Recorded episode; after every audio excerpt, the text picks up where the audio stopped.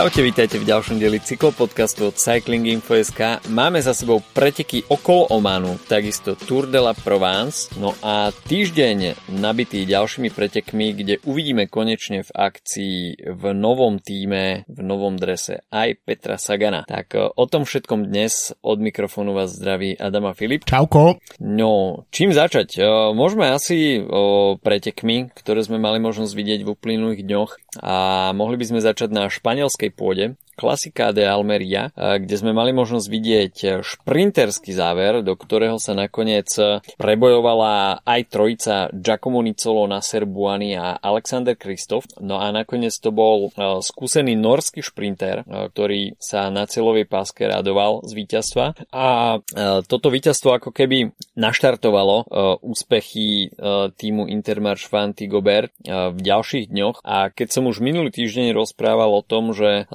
na začiatku sezóny zažívajú skvelý štart týmy z druhej ligy, respektíve týmy aj z World Tour, ktoré v minulom ročníku neobsadili úplne popredné priečky v rankingu na konci sezóny, tak e, ten štart do e, roku 2022 im vychádza na výbornú a budeme o tom rozprávať aj neskôr v súvislosti s víťazstvom e, Jana Hirta v GC na pretekoch okolo Omanu, ale Alexander Kristof takisto zaknihoval teda víťazstvo, ktorému určite zdvihne trošku viac sebavedomie minimálne do tej prvej časti sezóny, pretože jasné, ten start list Valmery nebol úplne top šprinterský, ale zase víťazstvo na úkor, dajme tomu Giacomo Nicola, je celkom hodnotné. Určite, myslím si, že Intermarše, Vanty, Gober potrebovali jazda ako Kristof. V podstate jazda, ktorý možno nie je už taký neviem, prominentný, ako bol v tých rokoch, ja neviem, 2015-16, kedy myslím, že 2015 bol dokonca mm. jazdcom, ktorý vyhral najviac pretekov, ak si dobre pamätám. Uh, ale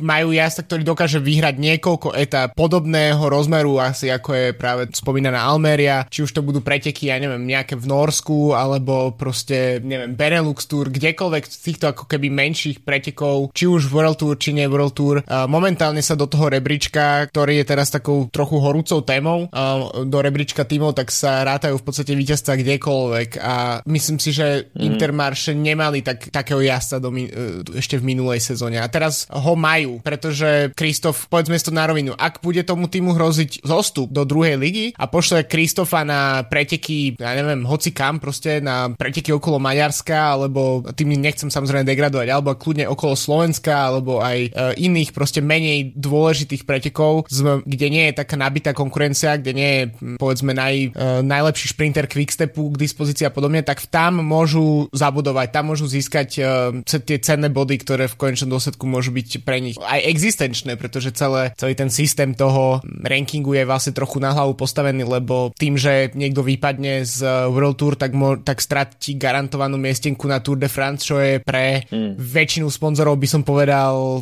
dôvod, aby sa stiahli z, z toho týmu, že keď nebudú mať jednoducho, nebudú prezentovaní na tom najväčšom pódiu. To môže byť obrovský problém pre tie týmy a preto si myslím, že celý ten ranking je, že to je trochu hlúposť, pokiaľ to negarantuje týmom nejakú, nejaké zabezpečenie proste finančné na ďalšie sezóny, pretože um, určite rád, akože som rád, že vidíme nejakú teraz snahu tých týmov, ktoré minulú sezónu končili v tej druhej polovici rankingu, či je to Loto, či je to Vanty, um, či je to Cofidis, uh, tak uh, je fajn to vidieť, je super, že sa zobudili a že prinášajú takéto výsledky, ale zároveň uh, za cenu toho, že jednoducho iné týmy nemusíme vidieť v budúcnosti budúcnosti na štarte, pretože im nevidie jedna sezóna a potom sa im stiahne sponzor a podobne, tak e, to podľa mňa nestojí to za to úplne. Čiže na jednej strane je to, prináša to celkom zaujímavý, mm, zaujímavý vývoj pretekov, ale uf, no, myslím si, že Waters o tom rozprával dosť uh, často v minulosti, keď ešte predtým, ako IF prišiel na palubu a mali dosť veľa problémov so sponzormi, že um, 90%, to som, číslo som si vymyslel, ale povedzme, hej, také veľké číslo uh, potenciálnych sponzorov um, im sú ukradnuté preteky, ako, ako je Almeida, ako je neviem, okolo Slovensko, ako je Oman, ale zaujímajú tie, dokonca sú im možno častočne ukradnuté aj preteky ako Rube alebo Flámsko, ale nie, sú, nie je im ukradnuté Tour de France a pokiaľ ty nemáš proste automatický prístup na Tour de France, tak ten sponzor si povie, že na čo tam na čo, na čo budem investovať svoje peniaze. A to je, ak sa to stane existenčné, tak uh, to je obrovský problém cyklistiky, ktorý podľa mňa ten ranking UCI vôbec nerieši. Takže um, uvidíme, že či to nebude za, za nejakú nepríjemnú cenu celý tento ranking a celý tento systém. Um, trošku som sa rozbehol hneď na začiatku, odbehli sme od tých pretekov, ale takto vo mne vrelo, odkedy uh, sa akože viac diskutuje o tom rankingu, že um, myslím si, že to je nedomyslené celé, že to je proste nefunkčný systém a, a nakoniec môj tajný tip je, že sa nakoniec aj tak zostupovať nikam nebude, lebo, lebo UCI nakoniec si povie, že to vlastne je blbosť. Toto, toto som chcel dodať na záver, že tiež si myslím, že je to iba také bu, bu, bu zavedeme nejaké novum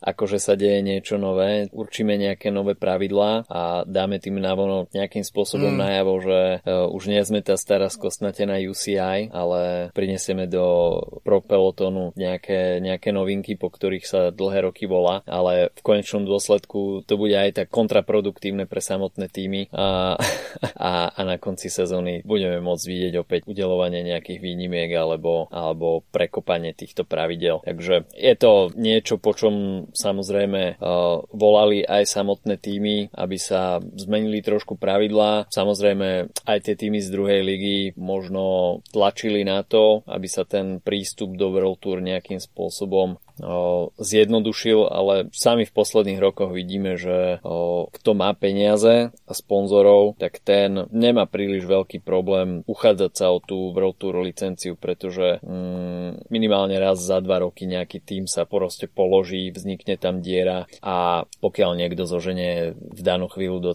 dostatočné finančné prostriedky, dostatočný počet sponzorov, tak to miesto môže jednoducho zaplniť a riešiť nejaké, nejaké rebríčky takýmto štýlom štýlom, že na konci môže byť hrozba zostupu, tým pádom možno aj zániku týmu, tak pokiaľ v tom, ako si hovoril, nebude nejaká finančná istota pre, pre ostatné týmy, že sa nezmení financovanie týmov, tak v tom nevidím ani ja nejaký úplne extra zmysel, ale OK, o tom sa môžeme ešte hlbšie pobaviť, keď nebude o čom. ale pretekov bolo skutočne požehnanie. No a keď sme už teda načrtli Intermarš Vanty, tak by sme mohli pokračovať pretekmi okolo Omanu, kde skutočne dosť nečakane, musím povedať, vystrelil Jan Hirt, ktorý už v etape číslo 3, mimochodom etapu číslo 1 vyhral Fernando Gaviria a etapu číslo 2 Mark Cavendish, takže Stará po etape číslo 2 bola, bola jedna, bolo 1-1, čo sa týchto dvoch šprinterov týka, ale etapa číslo číslo 3 bola už oveľa zaujímavejšia z pohľadu GC a Jan Hirt tam siahal po etapovom víťazstve a nebol veľmi ďaleko. Nakoniec však Anton Šarmi z Uno X ho niekoľko desiatok metrov pred cieľom dokázal predbehnúť, takže pre Jana Hirta trošku smolný záver etapy číslo 3, ale uh, už toto bolo v podstate nejakým spôsobom naznačenie, že Jan Hirt má veľmi dobré nohy a v ďalších dňoch to môže skúsiť. A tá šanca prišla v etape číslo 5 na Jabal al-Akbar Agdar, čiže Green Mountain, uh, zjednodužme si to, kde v podstate nadel konkurencii uh, takmer 3 čtvrte minútu, čo ho samozrejme vystrelilo do vedenia v GC a získal tam rovnú minútu na dovtedy, dovtedajšieho lídra Fausta Masnadu, ktorý vyhral deň predtým. No a dá sa povedať, že už prišla iba etapa číslo 6, kde sa očakával šprinterský záver. Tým pádom tým Intermarš mohol kontrolovať preteky a Jan Hirt nemal nejakým spôsobom extra stiaženú pozíciu v tej záverečnej etape, avšak myslím si, že toto víťazstvo víťazstvo bude veľkou vzpruhou pre Jana Hirta, ktorý posledné dva roky nemal úplne ideálne a to víťazstvo prichádza v celkom dobrej chvíli na úvod sezóny, kde dá sa povedať, že sa nejakým spôsobom uh, môže rozhodnúť o tom, ako tá sezóna bude vyzerať, ten ďalší priebeh.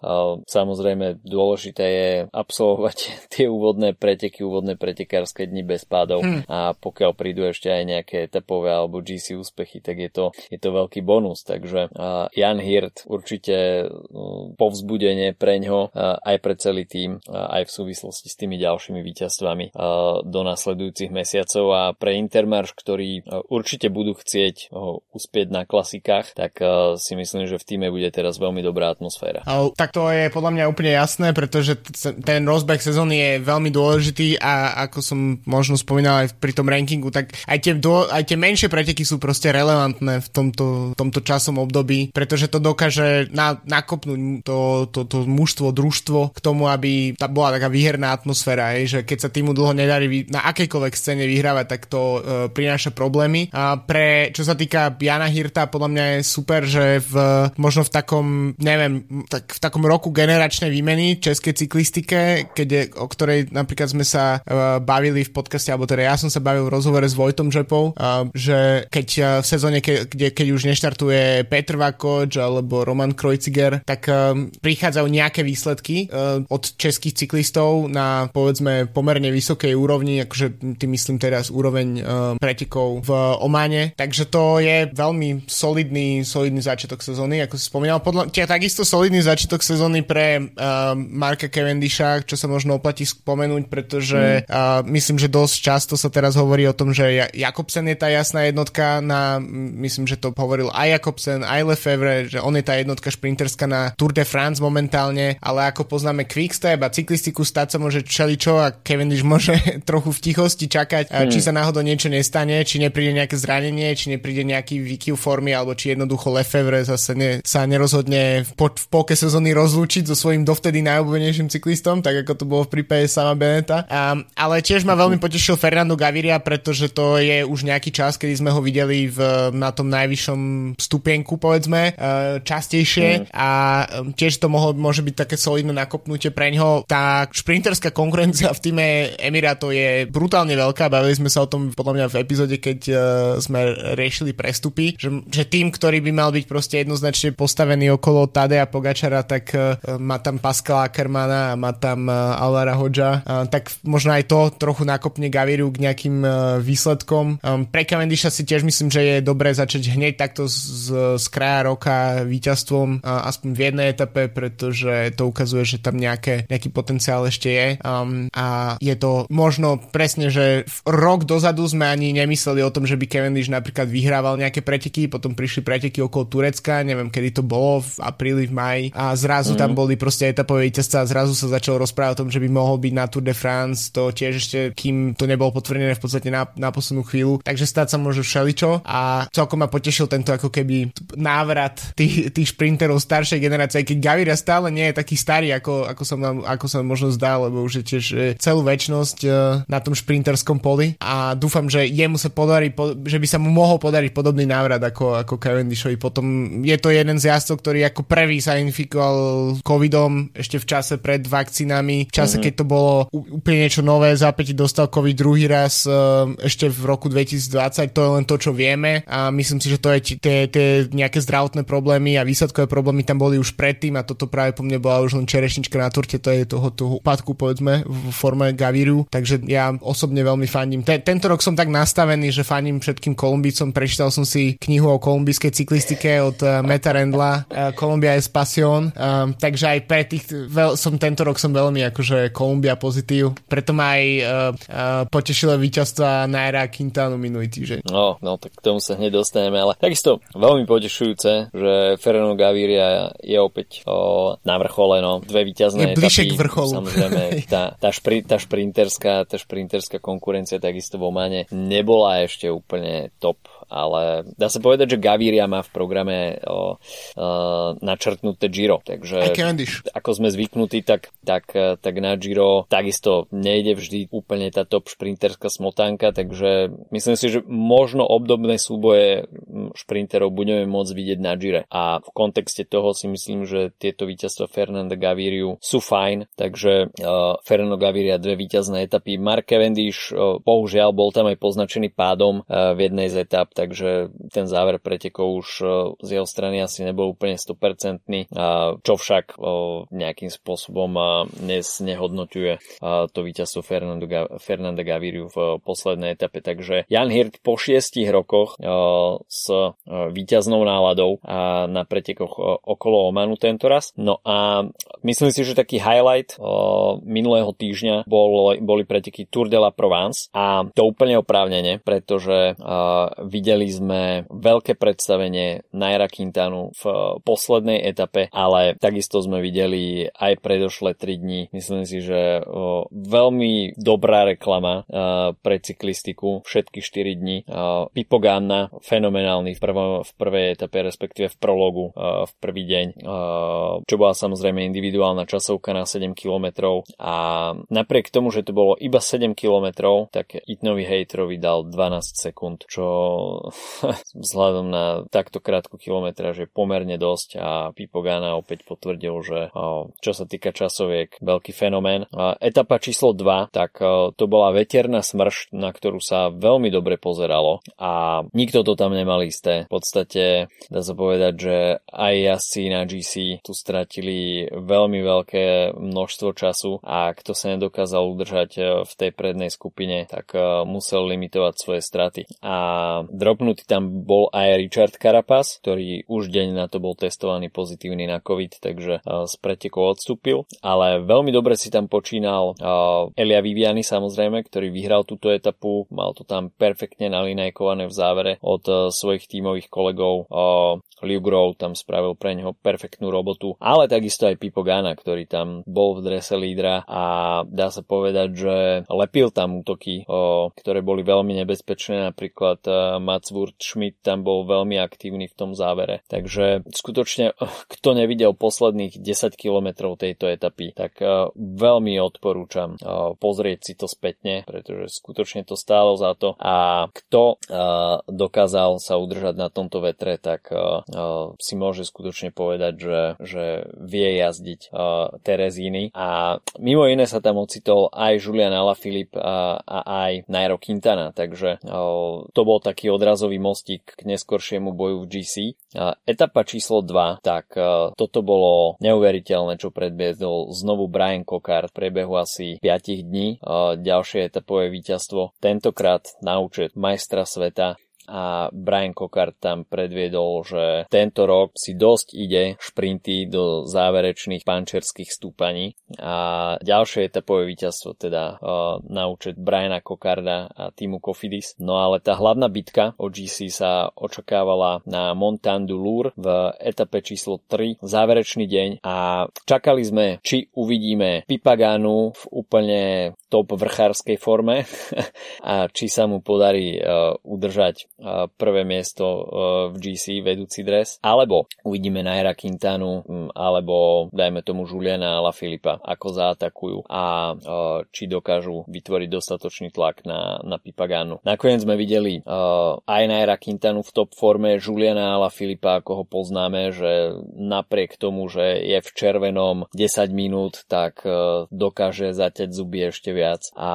a limituje straty, čo sa dá. No a nakoniec sme videli aj pokus o marginal gains pre Pipaganu s tým, že vymení bicykel za, za bicykel s, s rávkovými brzdami, ale toto týmu Ineos príliš nevyšlo a hoci teda Pipogana predviedol veľmi solidný vrchársky výkon, tak nakoniec bol s pretekou diskvalifikovaný, čo samozrejme tiež vzbudilo určitú kontroverziu, na čo je dobre takéto pravidlo. Na druhej strane, že tým, ako je tým Ineos, nevie o takomto pravidle a tým pádom zlikvidoval šance svojho, svojho lídra v pretekov v danú chvíľu na dobrý výsledok. Takže toto boli aspekty, ktoré sa miesili v etape číslo číslo 3, ale myslím si, že Nairo Quintana predviedol, že, že starý Nairoman môže byť tento rok späť. Uh, dúfam, dúfam. Ako som hovoril, ja som, na, ja som nastavený uh, teraz uh, na, na túto kolumbijskú vlnu. Tiež uh, Arkea Samsic je tým, ktorý, ktorý je zakomponovaný v tej vojne o um, povedzme ranking.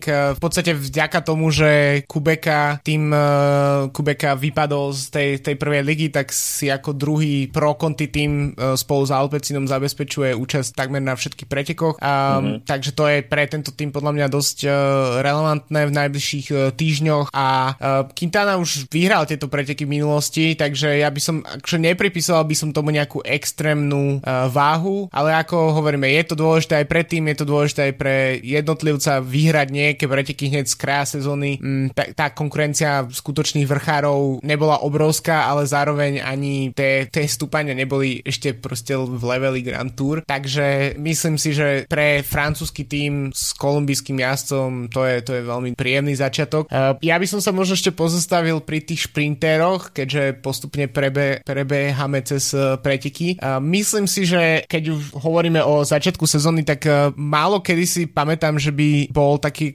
rovnomerne rozdelený ten koláč v počte víťazstvo, víťazstiev mm-hmm. od šprintérov hneď mm-hmm. takto na začiatku. Um, samozrejme prvé dôležité skutočné preteky potom budú už až, keď príde Omlob a potom neskôr v Paríž-Nice a, a Tireno a podobne, ale stále uh, víťazstvo už túto sezónu, kým si overil, tak som si vypísal má Jakobsen, Kokart, Viviani, Cavendish, Gaviria, Gronewegen, Caleb Ewan, Alexander Kristoff, mimo iných. Um, čiže niektorí z nich samozrejme nie sú tí úplne najjednoznačnejší šprintery ako Kristoff, ale povedzme v tej kategórii uh, Cavendisha, Vivianiho, Gaviriu to máme a takisto Jakobsen z Gronewegen, samozrejme tu máme jazdcov, ktorí mali uh, v posledných dvoch, troch rokoch zlé sezóny, niektorí, alebo uh, mali jednoducho Gronewegen, Jakobsen, vieme, čo sa tam stalo. Viviani v Kofidise bol úplne mŕtvý, uh, tak uh, teraz v Ineose, kde nemá v takmer žiadnu podporu, tak sa mu podarilo uh, zvíťaziť, mm. lebo tam tá selekcia naozaj, tam bol, bolo to vidieť, ako si spomínal Lugrova, um, to je, bol, veľmi fungoval celý ten, uh, tá selekcia, najlepšie sa išlo tomu, kto tam mal tímovú podporu a uh, Viviani ju tam mal vtedy, lebo boli týmy, ktoré boli úplne mimo tejto, tejto selekcie a zase naopak tam boli týmy, kde boli uh, tr- po troch, štyroch jazdcov z jedne, uh, v rámci toho, toho kvázi uniku, alebo ako to nazvať. Um, čiže keď sa vrátim k tým šprinterom, tak čakáme na Ackermana, na Sama Benetta, na Tima Merlera, na Jaspera Philipsena, teoreticky na Petra Sagana, čo sa týka víťazstiev, um, ale inak myslím si, že väčšina šprinterov je prebudená hneď zo začiatku sezóny, čo je podľa mňa super, mm. lebo uh, videli sme to v poslednom, napríklad minulý rok, uh, moja obľúbená štatistika je po, počet víťazstiev na týmy a počet víťazstiev na jednotlivcov, um, čiže nie je celý ten bodový systém, ale skôr takéto akože veľmi jednoduchý princíp. Minulý rok mal najviac víťazstiev, po 13 mal Pogačar, Roglič a, a Fanart, čiže Fanart ako je asi najbližšie k šprinterovi. Uh, vôbec sa to nepodobalo sezónam, kedy Kittel vyhrával 25 pretekov, alebo Kristof vyhral 20 pretekov, alebo uh-huh. Sagan vyhral 20 pretekov, čo je super a zdá sa, že to, tento trend bude pokračovať, že, že nemáme nejakých jednoznačných šprinterov. Ešte som možno zabudol Jakuba Marečka, čo ma vlastne aj prekvapilo teraz, keď som si všimol vo výsledkoch, že prestúpil mimo sezóny do Alpecin Phoenix, to je niečo, čo mne úplne ušlo a už má v Turecku prvú vyhratú etapu. Takže neviem, no, šprinter, šprinterské etapy ma nechávajú dosť chladným, ale keď sa takto na to výsledkovo pozriem, tak uh, som celkom spokojný s tým, s tým, ako sa sezóna rozbieha. No, a skôr než sa pozrieme, že čo nás e, čaká najbližší, uh, najbližšie dni uh, v tom pretekárskom kalendári, tak uh, už boli udelené aj divoké karty na Tour de France. A to takisto uh, bola téma, keďže Uno X sa uchádzali o uh, divokú kartu, chceli ju dostať na uh, tohto ročnú Tour a samozrejme aj s vidinou toho, že um, Grand Depart bude v Kodani, uh, čo samozrejme nemá ďaleko od uh, ich norského domicilu, takže takže aj toto bola určite jedna z motivácií pre Uno X, prečo sa dostať na Tour de France, mimo iné. No a nakoniec sa to tento rok uh, s určitou platnosťou nepodarí, pretože uh, tie zvyšné uh, dve divoké karty popri Alpecin Phoenix a Arkea Samsi sa ušli týmu Total Energy a BNB Hotels. Pri Total Energy tak tam nie je žiadne veľké prekvapenie, keďže je to domáci tým, navyše v týme pôsobí už Peter Sagan, čo je veľký magnet pre sponzorov a takisto aj pre samotné ASO. Málo ktorý cyklista v podstate je takým žiadaným artiklom aj pre samotného organizátora pretekov, ako je Peter Sagan, toto ešte stále platí. Takže aj, aj toto bol určite jeden z dôvodov, prečo Total Energy dostali divokú kartu a BNB Hotels, tak tam si myslím, že po tej športovej stránke by možno Uno X vedelo zmútiť vodu trošku viacej, ale samozrejme aj BNB Hotels sú francúzským tímom, takže bohužiaľ, no mimo francúzske týmy, respektíve týmy mimo usporiadateľskej krajiny Grand Tour, či už teda aj španielskej VLT alebo aj Gira, to majú vždy o niečo komplikovanejšie. No a ako sme už spomínali, tak tým, že pre sponzorov je Tour de France najväčším ťahakom, tak vždy si myslím, že respektíve najbližšie roky bude stále platiť to pravidlo, že tie domáce francúzske týmy budú nejakým spôsobom vždy zvýhodnené na úkor teda ostatných tímov. Je to tak a čo iné ostáva týmom, ako sa s týmto faktom zmieriť. No určite je to, je to tak a myslím si, že to je teoreticky pravidlo, ktoré dáva aj zmysel. Je zase super vidieť na, na Gire, alebo teda pravidlo, nepísané pravidlo. Je super vidieť na Gire Androny, alebo teda Drone Hopper, ako sa volajú túto sezónu, lebo to proste mm. patrí k tomu. Vidíš ich potom každý deň v tom úniku a, a snažia sa o tie povedzme čiastkové ceny a čiastkové umiestnenia, teoreticky nejakú etapu. Uh, v Taliansku to je ale podľa mňa trochu iné ako vo Francúzsku, kde podľa mňa tie uh, týmy ako je BNB alebo aj teoreticky aj Arkea, ak nerátame Naira, tak alebo aj Kofidis z minulosti, kým ešte bol pro konty, tak oni podľa mňa ne, nepociťujú až takú potrebu každý deň tam poslať do úniku svojho človeka. Je to škoda podľa mňa. Mm. Uh, pri BNB akože ten sa to dalo sa si čakať, že, že, že tá, tá miesenka tam bude ako hovoríš. Pri Direct Energy to je úplne jasné, tak to je uh, ten tým, ak som správne čítal, tak uh, ani nikdy historicky nechybal na Tour de France, odkedy existuje, od uh, kedy sa volá ešte Bonjour a potom Europcar a podobne. Čiže to je akože klasika a myslím si, že ten aj má tam určite čo robiť. UNOX podľa mňa výsledkovo alebo nejakými veľkosť ako menami, tak uh, neviem, možno keby tam napríklad štartoval ten Alexander Kristof alebo aspoň Edvald Bolson Hagen, ktorý je v, v práve v Direct Energy, uh, tak, tak by to možno mohlo byť trochu takým väčším ťahákom, že povieme si, že OK, tak to tu je napríklad bývalý uh, držiteľ žltého dresu pred dvoch či troch sezón Kristof, uh, ale nie je tam tak ako individuálne veľké meno, ale podľa mňa to nie je cieľ toho týmu a je vidieť uh, podľa mňa, že je to veľmi agresívny tým a, a, a tu sú agresivitu prejavili aj tým, že vyhrali minulý týždeň uh, jednak etapu v Ománe, vyhrali etapu v Antálii, aj celkovo v Antálii, inak s dánskymi jazdcami, s Antonom uh, Charmingom, Charming, Charmingom, akokoľvek sa číta, aj s Jakobom Hinsgaulom. Uh, celkovo v, nejde iba o to, o to, že norský domicil je blízko Dánska, ale i ten tým má 8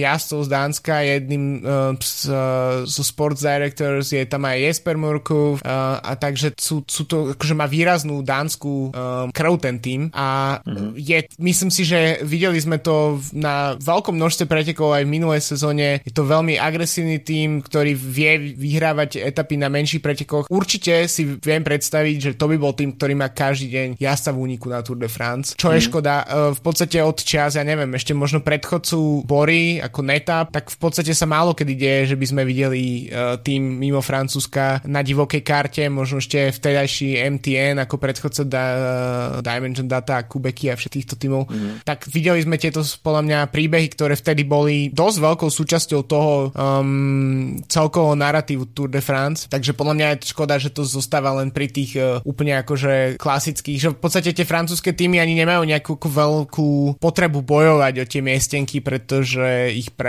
dostanú. Um, a to je podľa mňa možno trochu škoda, ale zase nemôžeme im úplne uh, to uprieť, hej, je to, je to ich národná, národná Grand Tour, uh, dúfam, že sa tam nejakým spôsobom bude s nimi niečo diať a, a prinesú nejakým spôsobom mm, takú zaujímavú krv do tých pretekov, tak ako sa to napríklad darilo Alpecin Phoenix, ktorý síce mal automatické divoké karty, ale stále to boli divoké karty minulú sezónu na Grantu. Áno, uvidíme, že ako sa bude toto vyvíjať e, v budúcnosti a ako to organizátor ASO pojme. No pozrime sa, že čo nás e, čaká najbližšie dni, pretože tie budú takisto nabité týždňovými etapákmi. A Volta Algarve, ktorá bude mať tento rok 5 e, etap a v GC budú zaujímavé hlavne etapy číslo 2 ktorá bude finišovať v Monkeek a piatá etapa na auto do Malhau. Startlist je pomerne dosť zaujímavý a tieto preteky si myslím, že z roka na rok naberajú na popularite vo World Tour tímoch. Uvidíme Ineos, Itna Hejtra, takisto Daniho Martineza, Geranta Tomasa, Toma Pitcocka, takže pomerne silná zostava týmu Ineos Grenadiers. Takisto Astana s John Dombrovským a Bora. Sem vyrukuje s Serchiom Igitom, takisto v Kofidise Jon, Jon Izagir, Jose Herada, David Godu v drese Grupa MFD, takisto Attila Walter. A keď ideme tými týmami ďalej, tak Jumbo Visma, tak tam bude Robert Kessing, Tobias Foss, Quickstep príde s Remkom Evenepoolom, no a takisto silná klasikárska a šprinterská časť tohto týmu.